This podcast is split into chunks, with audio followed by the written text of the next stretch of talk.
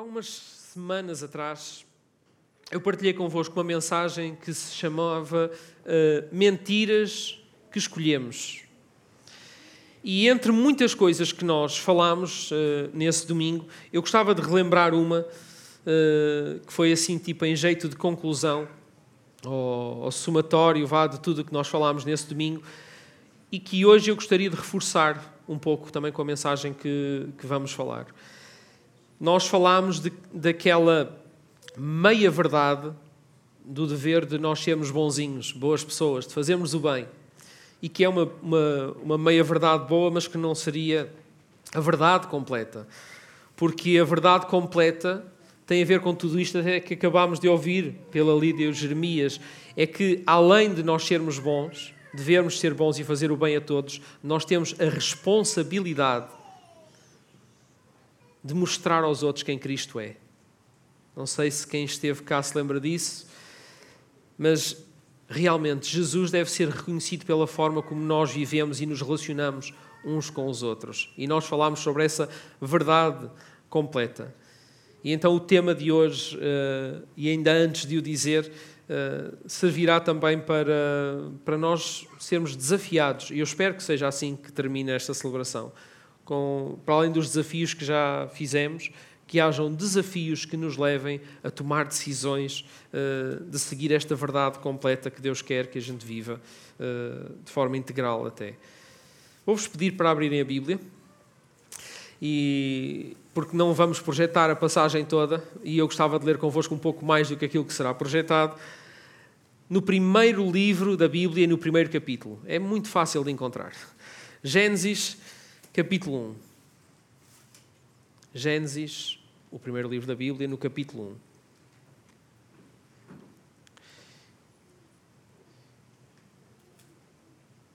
E diz assim: Então disse Deus: Façamos o homem à nossa imagem, conforme a nossa semelhança. Domine ele sobre os peixes do mar sobre as aves do céu, sobre os grandes animais de toda a terra e sobre todos os pequenos animais que se movem rente ao chão. Criou Deus o homem à sua imagem.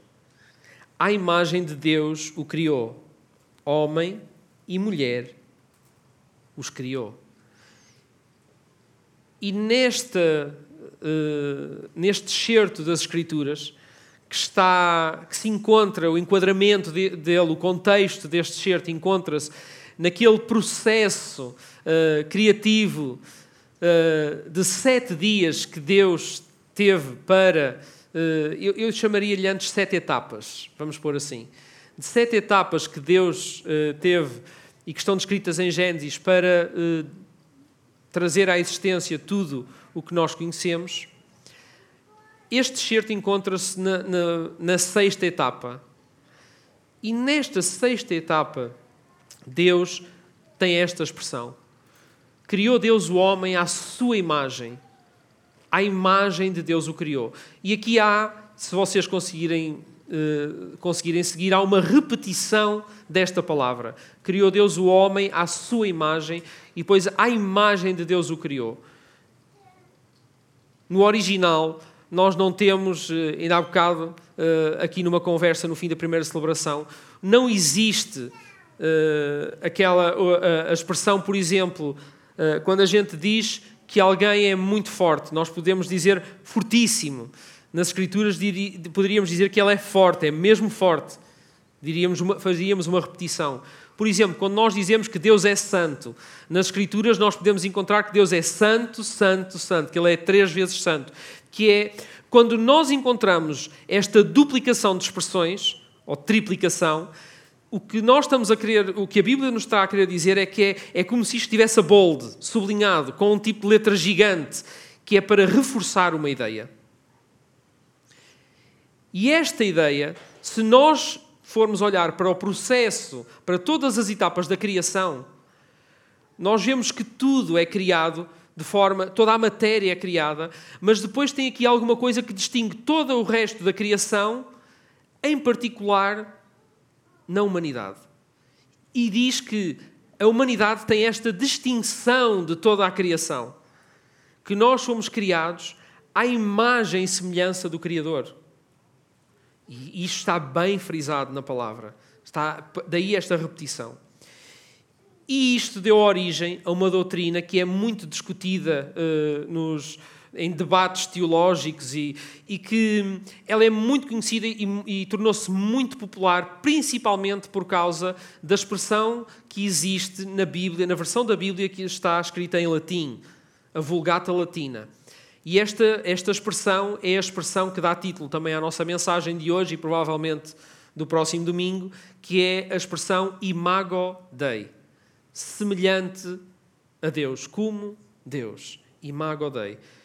Nós fomos feitos à imagem e semelhança de Deus. E por causa disso, até gostava de vos fazer uma recomendação de um livro uh, que eu tive a oportunidade de ler nestas férias. Uh, eu encontrei este em, em, português, eu li em inglês, porque foi o autor que me deu. Tivemos cá o Philip Yancey agora durante o Refletir e este título em português, eh, que é diferente do inglês, diz A Imagem e Semelhança de Deus.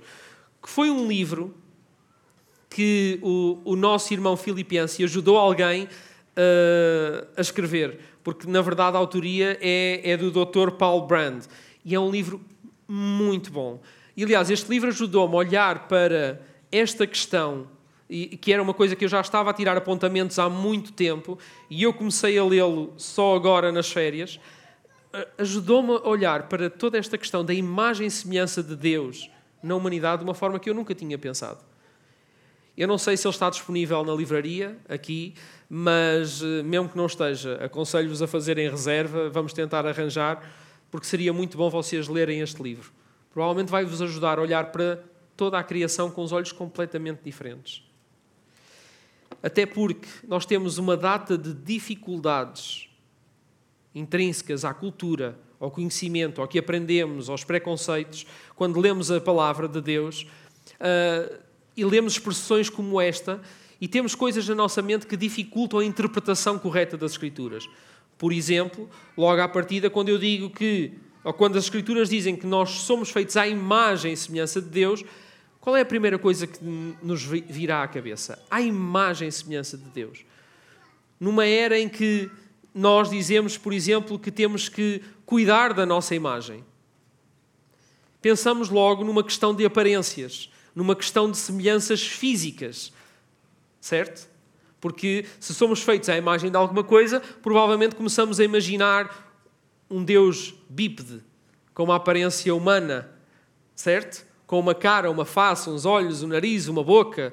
Começamos a imaginar Deus dessa forma e nós a, sendo, a, a ser criados como um espelho desse Deus, à imagem e semelhança desse Deus. E a mim há duas ilustrações que me vêm logo à cabeça, e uma sem dúvida é essa, a imagem de um espelho. Porque quando eu olho para um espelho, eu daquele lado, eu não estou daquele lado. Não há aqui Alice no País das Maravilhas, ou, ou a Branca de Neve, eu não estou daquele lado do espelho, não existe nada daquele lado, mas ainda assim há uma imagem semelhante a mim que está refletida naquele espelho. Mas existe outra, se calhar muito mais comum, e que todos nós já, eh, principalmente quem é pai, pode já ter experimentado. Vocês nunca tiveram alguém a dizer-vos assim: Epá, o teu filho é a tua cara chapada. É igualzinho a ti. Tem mesmo assim aquelas semelhanças contigo que não, olha, não dá para enganar. És mesmo paizinho dele. Graças a Deus. A mim dizem-me isso com muita regularidade e principalmente porque eles, os meus quatro filhos, têm todos a mesma cara. Então costumam dizer o molde é o mesmo. Ainda ontem estávamos num casamento com uma data de gente e a nossa filha só tem dois meses, fez dois meses agora há dois dias. E com dois mesinhos uma data de gente olhava para ela e dizia: Epá, não há que enganar, o molde é o mesmo, está tá lá, é igualzinho aos outros. É igualzinho à irmã, que por sua vez é igualzinho ao, ao outro irmão, que também é igualzinho ao primeiro. Mas sabem, deixem-me dizer-vos assim uma curiosidade. Eu conheço alguém que, tendo adotado uma pessoa, isto foi, eu achei mesmo interessante, que tendo adotado alguém, uh, e a pessoa, não fui eu que fiz este comentário, foi alguém que fez um comentário porque eu sabia que aquela criança era adotada, virou-se para a mãe adotiva e disse a mesma coisa. Disse: A tua filha é mesmo parecida contigo. Mas a pessoa não sabia que era adotiva. Porquê? O que é que será que nos faz semelhantes uns aos outros? Claro que até poderia haver parecenças e semelhanças físicas, e eu não sei se isto mete muita confusão, o que eu vou dizer agora, na vossa cabeça, mas sobre semelhanças, sobre semelhanças, até físicas, geneticamente falando, vocês sabiam que nós temos, partilhamos 84% de semelhança genética com um cão? É verdade. Mas partilhamos mais de 90%, por exemplo, com um porco. Portanto, somos mais porcos que cães. Não, estou, a brincar. Não estou a insultar ninguém. Até porque eu também sou, sou humano, então, pronto. Mas uh, esta doutrina, a Imago Dei, acaba sempre por, uh, por criar algumas dificuldades entre, por exemplo, a fé e a ciência. Porque quando nós falamos destas semelhanças com as outras criaturas, é? e semelhanças na composição genética, nós uh, criamos aqui alguns conflitos, realmente. Porque uh, a religião tradicionalmente distingue o ser humano de toda a outra criação e defende isso com, com garras e dentes, com unhas e dentes. Mas a verdade é que se nós pensarmos nisso dessa forma, nós vamos ter que ir além da semelhança física. Por isso é que questões como a evolução das espécies, ou, ou há quanto tempo é que, é que a Terra existe, dado que provavelmente a genealogia bíblica difere da, daquilo que a ciência diz. Então, estas questões tornam-se um grande problema quando esta doutrina é apresentada. Porque, por isso, não, se, se isto vos choca, nós temos 90, mais de 98% e com alguns até 99% de semelhança genética com os primatas. Então, aquela ideia de que nós evoluímos do macaco para a ciência é uma probabilidade 99 para 1%, quer dizer. Outro artigo, já agora muito interessante, que eu li, dizia que questões como o racismo não fazem sentido nenhum e só têm por base o fundamento do racismo é a, é a total ignorância. Porque um cientista que estuda estas coisas sabe perfeitamente que, geneticamente falando, pode haver mais semelhança entre um europeu e um africano do que dois europeus. Porque a diferença genética é ali uma percentagem de 0,00 não sei quantos por cento. Nós somos feitos da mesma massa. Então aquilo que nos difere tem que ser muito mais do que aquilo que se vê, do que aquilo que, que está, que, que nós somos compostos, do que a nossa genética. Nós somos muito mais do que isso, na verdade. Então a pergunta: o que é que nos distingue de tudo o resto que já foi criado?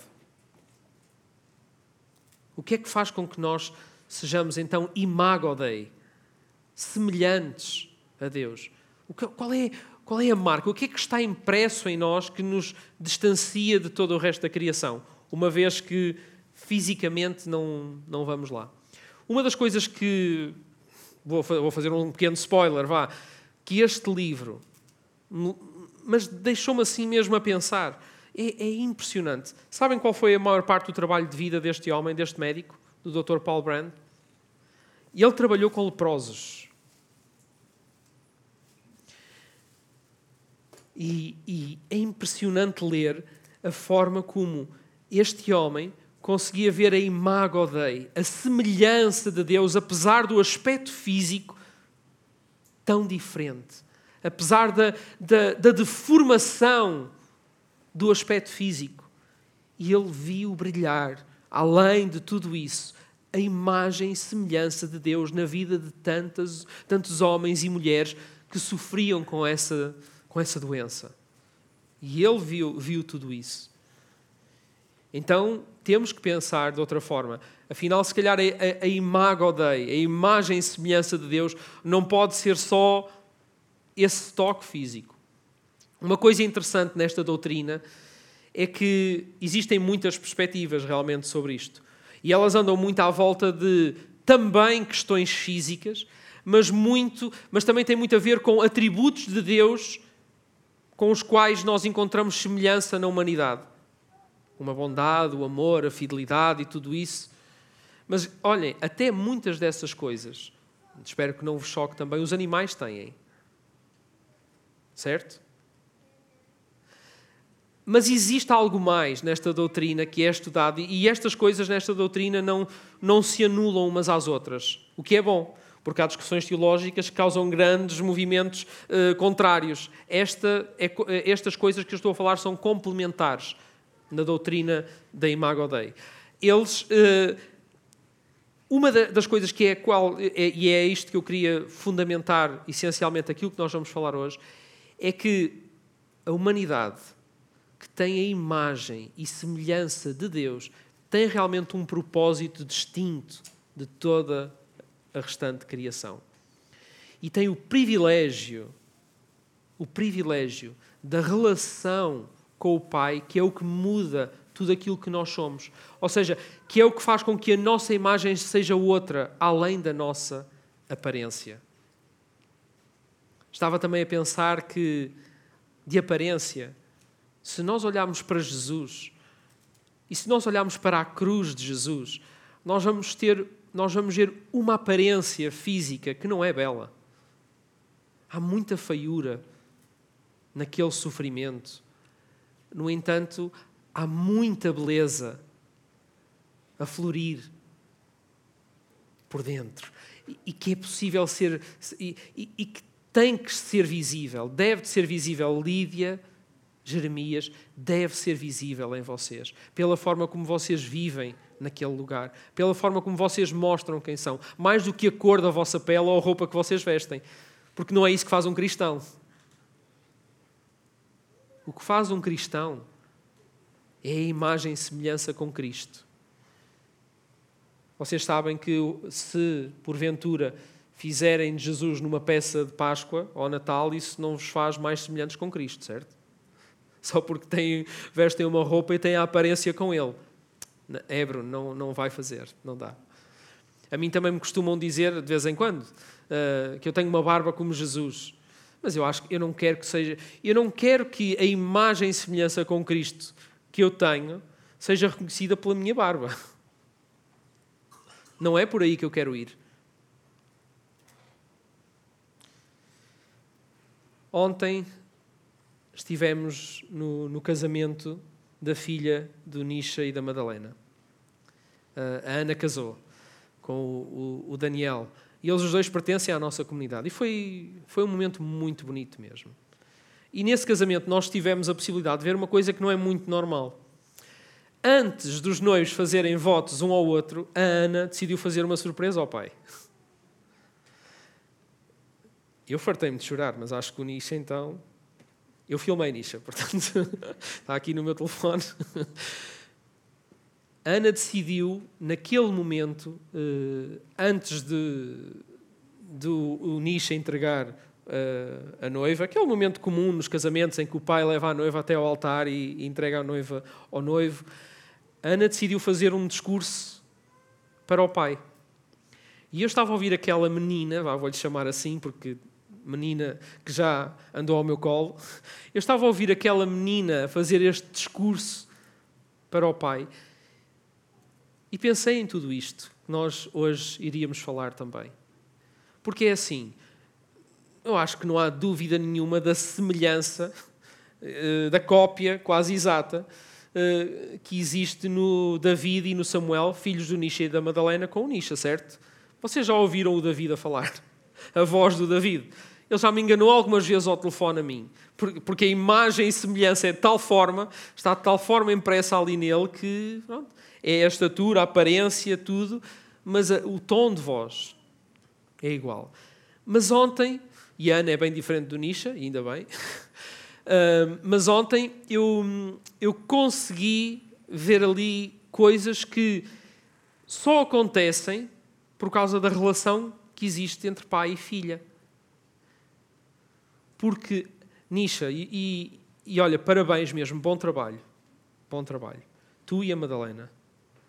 Porque eu, quando estava a ouvir aquele discurso, consegui perceber que aquela, que aquela filha, e olha, mesmo nos votos que, eles fizeram uns para os outros, porque os pais fizeram esse trabalho de imprimir neles ou de, ou de ressaltar neles a imagem e semelhança de Deus. E então, o amor, Nisha, com que tu te entregas a Jesus, com que tu te entregas a Deus, inspirou a Ana a também viver essa imagem e semelhança de Deus e ter dito as coisas que ela te disse ontem. E isto é missão, é nossa missão, fazer uns pelos outros tudo isto acontecer.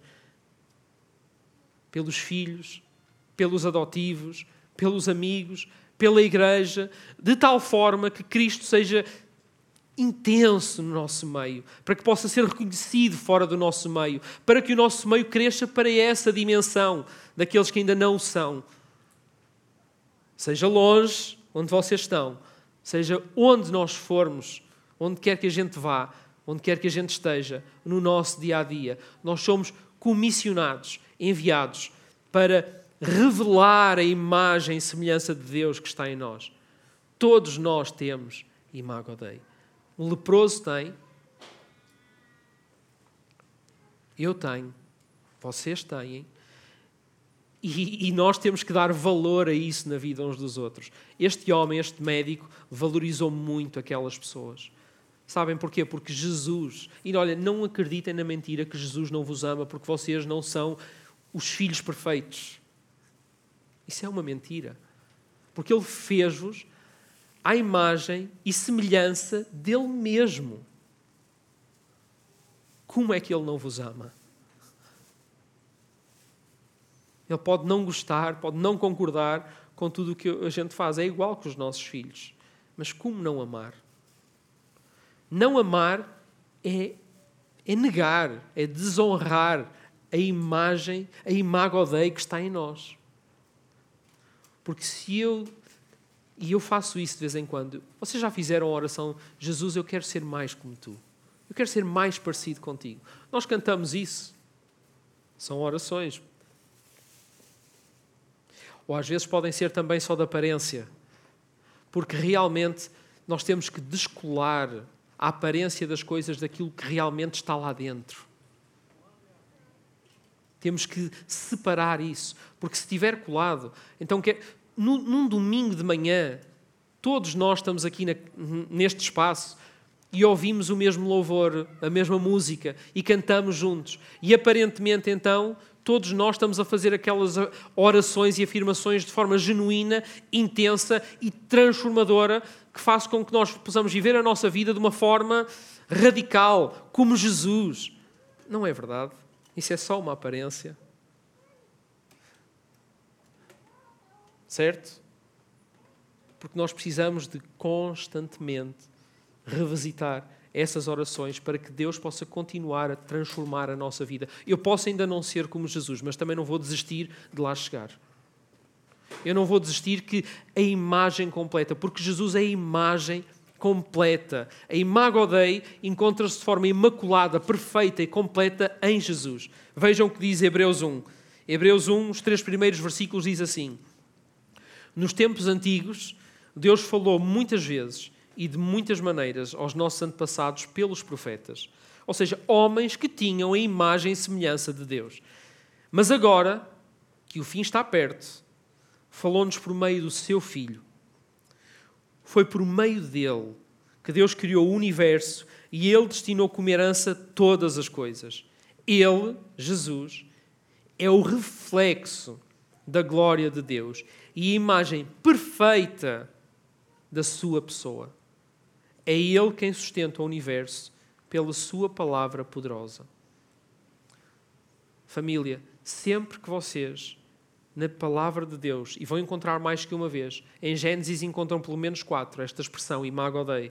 Sempre que vocês encontrarem é, esta expressão, que também está aqui no Novo Testamento, pensem nisto mesmo. Aquilo que nós devemos imitar, aquilo que nós devemos seguir, aquilo que é a nossa missão, aquilo que é a verdade sobre quem nós somos. E está muito acima daquilo que nós fazemos, como nós falávamos há uns domingos atrás. A verdade daquilo que eu sou é alguma coisa que Deus imprimiu em mim, é uma missão, é um privilégio de eu poder me relacionar com Ele. E a missão de ter esse privilégio é, é ajudar outros a fazer o mesmo. É pegarem alguém, como fazem no desafio jovem, que não tem esperança, que a gente vê tudo menos a imagem de Deus, se calhar, pegarem alguém e participar na restauração da verdadeira pessoa, da verdadeira identidade, daquilo que está além da matéria, da genética, de quem nós realmente somos. Se nós, enquanto igreja, é assim, naquele país onde eles estão, é, é, é ínfima. Não há quase. A luz é, é muito pouco. Como dizia a Lídia, é um lugar muito escuro. Porque falta, faz falta mais luz ali. Mas garanto-vos que faz muita falta luz aqui também porque nós precisamos de brilhar a verdade sobre quem nós somos com mais intensidade. Essa a imago Dei precisa de, de, ser mais visível. Como é que você, como é que depois de, de nós termos este entendimento e aí, e aí está o desafio? Como é que eu vou para a vida? Como é que eu me entrego aos desafios? É porque a vida acontece, as rotinas vêm. Como é que eu vou me entregar a todas essas coisas? Digam. Vou encobrir a imagem e a semelhança de Deus. Bruno, ainda vais fazer com que eu faça uma tatuagem. Como é que eu vou imprimir a imagem e semelhança de Deus em tudo aquilo que eu já faço? Estes momentos servem exatamente para isso para parar, repensar, reorganizar para que Deus possa dirigir a nossa vida de forma bem clara, porque Ele tem realmente missão e propósito para nós. Amém? Que Cristo se destaque em nós, para que a imagem possa assumir a sua plenitude. E por falar em plenitude, quando nós líamos lá em Gênesis no capítulo 1, nós lemos, nós lemos a expressão de que quando Deus toma a decisão de da criação dele fazer alguma coisa distinta de tudo o resto, alguém que tem esse privilégio, ele, ele parece que está nos bastidores a conversar com outros semelhantes para tomar essa decisão. Então ele diz: façamos o homem à nossa imagem. A plenitude da Imago Dei, a plenitude da imagem de Cristo na nossa vida é uma comunidade. Não é uma individualidade.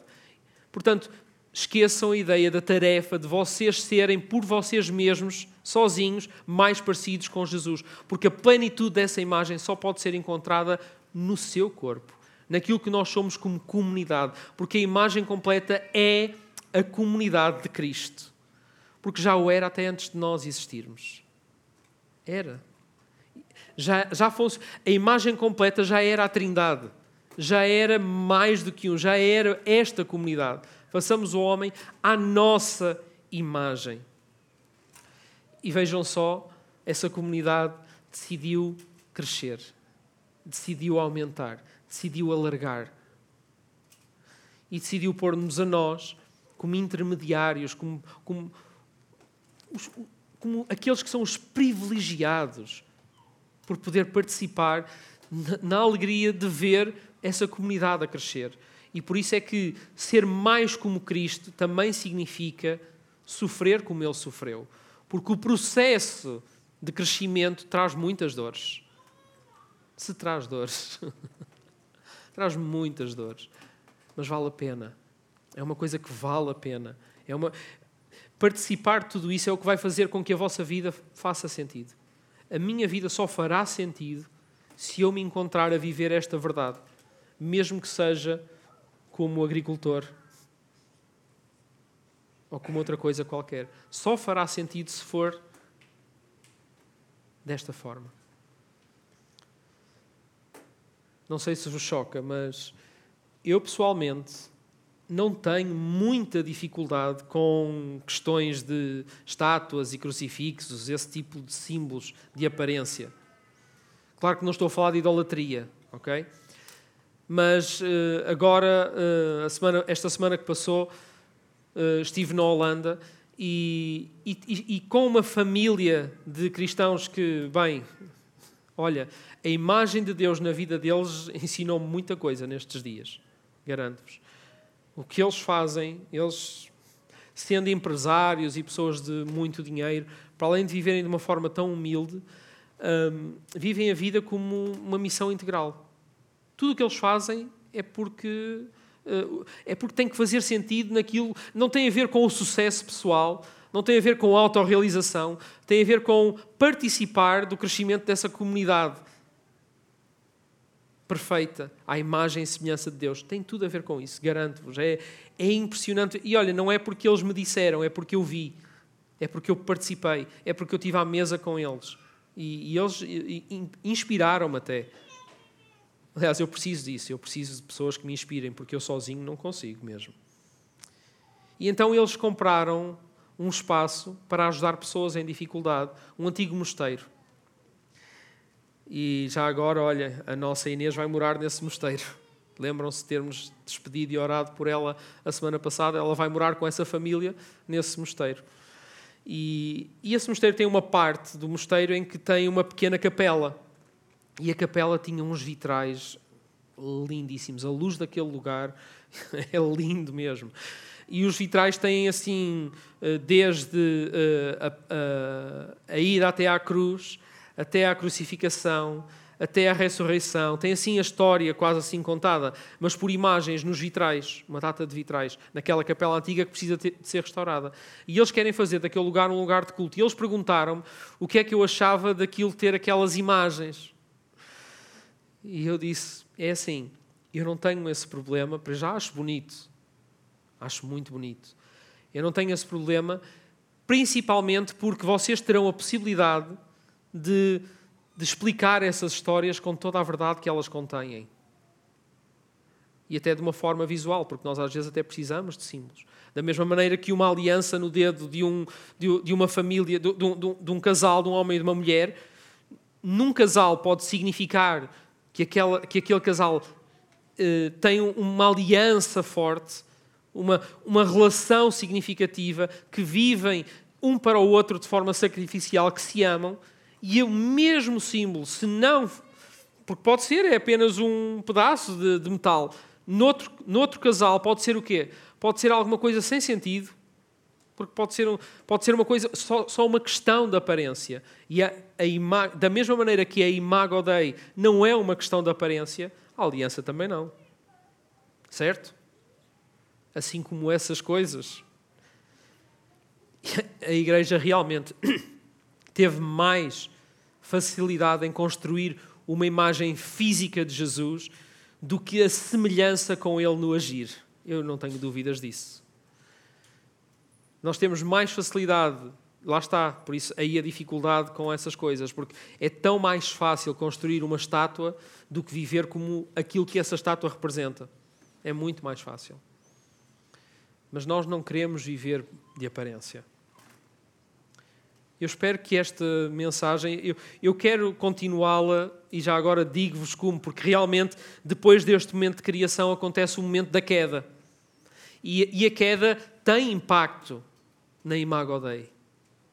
A, a queda quase que suja isto, quase que abafa, quase que esconde, tapa esta imagem de Deus. E ela é preciso ser resgatada. E há passos que nós podemos dar para isto acontecer, e se calhar nós falaremos sobre isso no outro domingo, porque também já me estou a esticar hoje um bocado, mas também já vocês já não me ouviam há alguns tempos, certo? Foram as férias. Uh, mas falaremos sobre isso, sobre isso provavelmente na próxima, na próxima semana.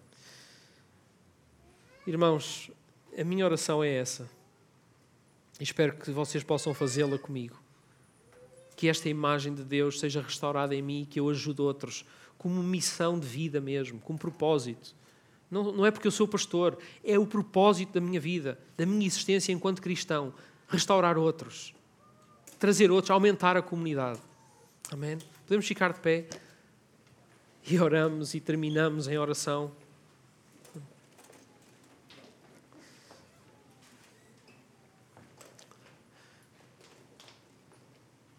E se esta imagem e semelhança de Cristo é alguma coisa que me foi confiada, a mim, à humanidade em particular, e que me distingue de tudo o resto que foi criado, então eu não quero viver a rejeitá-la, a escondê-la, a desonrá-la. Então eu garanto-vos que eu preciso da ajuda dessa comunidade, que é a imagem perfeita de Cristo. Eu preciso de vocês. Eu preciso mesmo que vocês me ajudem a não desonrar essa dádiva de eu ser um portador da imagem e semelhança de Deus. Preciso que vocês me ajudem a aproximar dela. Preciso que me desafiem, como hoje você, a Lídia e o Jeremias fizeram, mas que outros me desafiem a viver isto no dia a dia. Eu preciso ser lembrado disto muitas vezes. Eu sou amado por Deus. Eu tenho a sua imagem em mim. Eu sou um filho dele. Eu sou a cara chapada do meu pai. Eu quero que as pessoas reconheçam a cara chapada do meu pai em mim. Não por esta, mas por esta. Amém? Esta é a minha. Eu espero que vocês façam desta também a vossa oração. Amém? E eu quero ombrear convosco nessa causa. Amém? Terminar louvando a Deus e louvando com palavras que nos ajudem a, a viver tudo isto.